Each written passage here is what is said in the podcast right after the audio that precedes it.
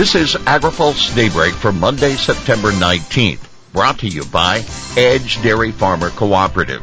Good morning, I'm Jeff Nalley. Here's today's headlines. House lawmakers look to aid ag on climate disclosure. EU rep blasts Putin's grain claims and CDL bill introduced.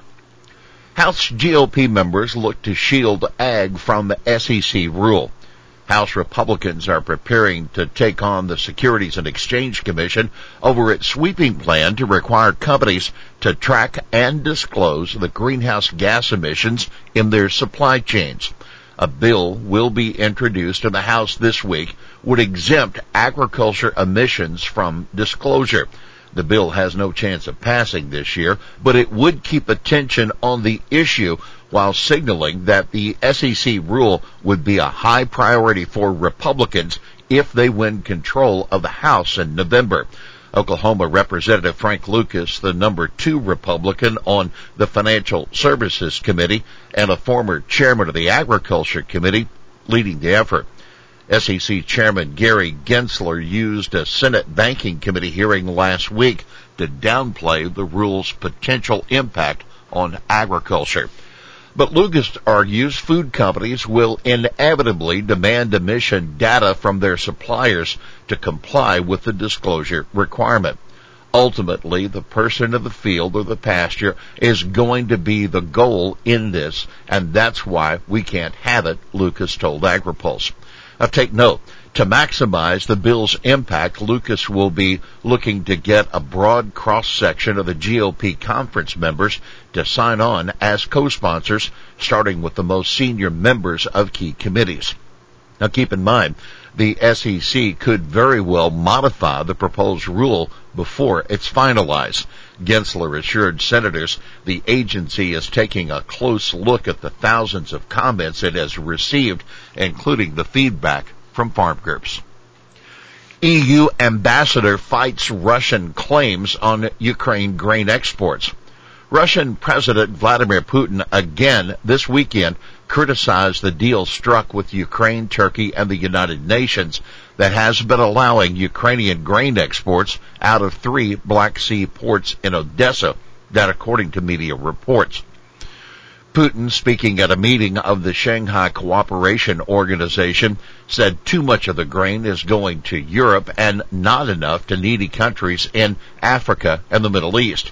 It's a critique that Stavros Lambrinidis, the European Union's ambassador to the U.S., says he's pushing back on as hard as possible.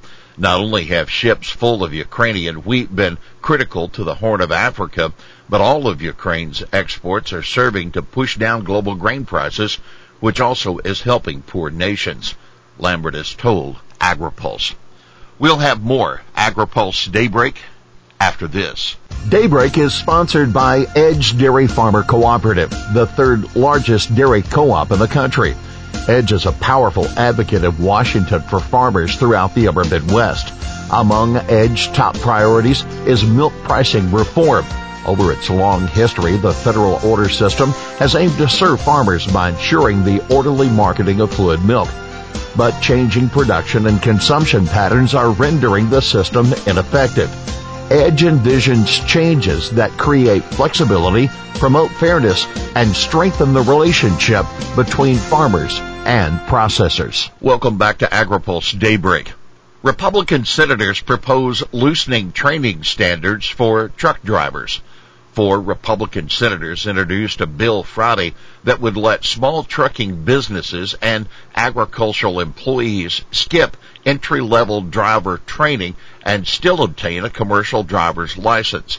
The bill, introduced by Senators Mike Rounds of South Dakota, John Hoeven of North Dakota, Roger Marshall of Kansas, Kevin Cramer of North Dakota, would create a small business restricted CDL, which does not require applicants to complete the ELDT process. Now take note, the measure, the legislators said in a release, is meant to reduce the burdens on truck drivers looking to get into the industry.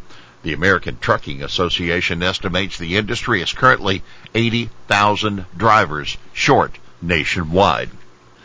Paraguay works toward ability to sell beef to U.S. Ag issues were a key segment of talks between the U.S. and Paraguay to discuss a new trade and investment framework agreement on the countries implemented last year. That according to the Office of the U.S. Trade Representative. Paraguayan representatives stressed during the meeting that the country is making progress on meeting U.S. standards for raw beef trade, and Paraguay expects the process to be completed next year.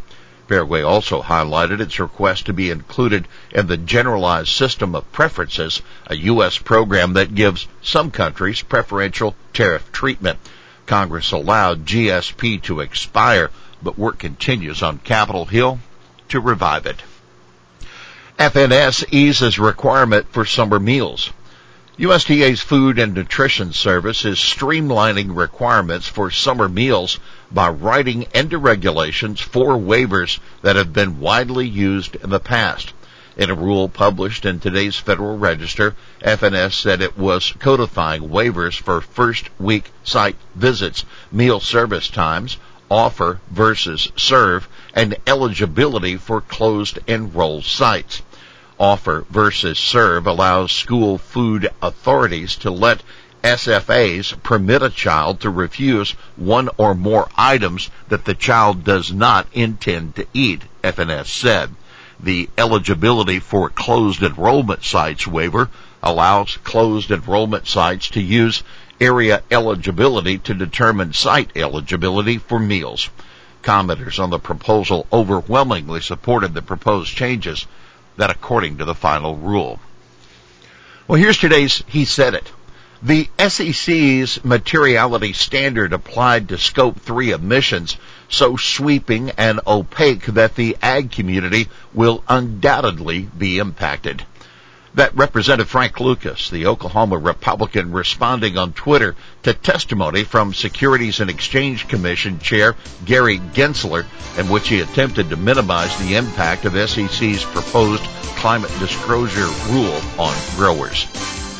Well, that's daybreak for this Monday, September 19th, brought to you by Edge Dairy Farmer Cooperative. For the latest news out of Washington, D.C., visit agripulse.com. For AgriPulse Daybreak, I'm Jeff Nalley.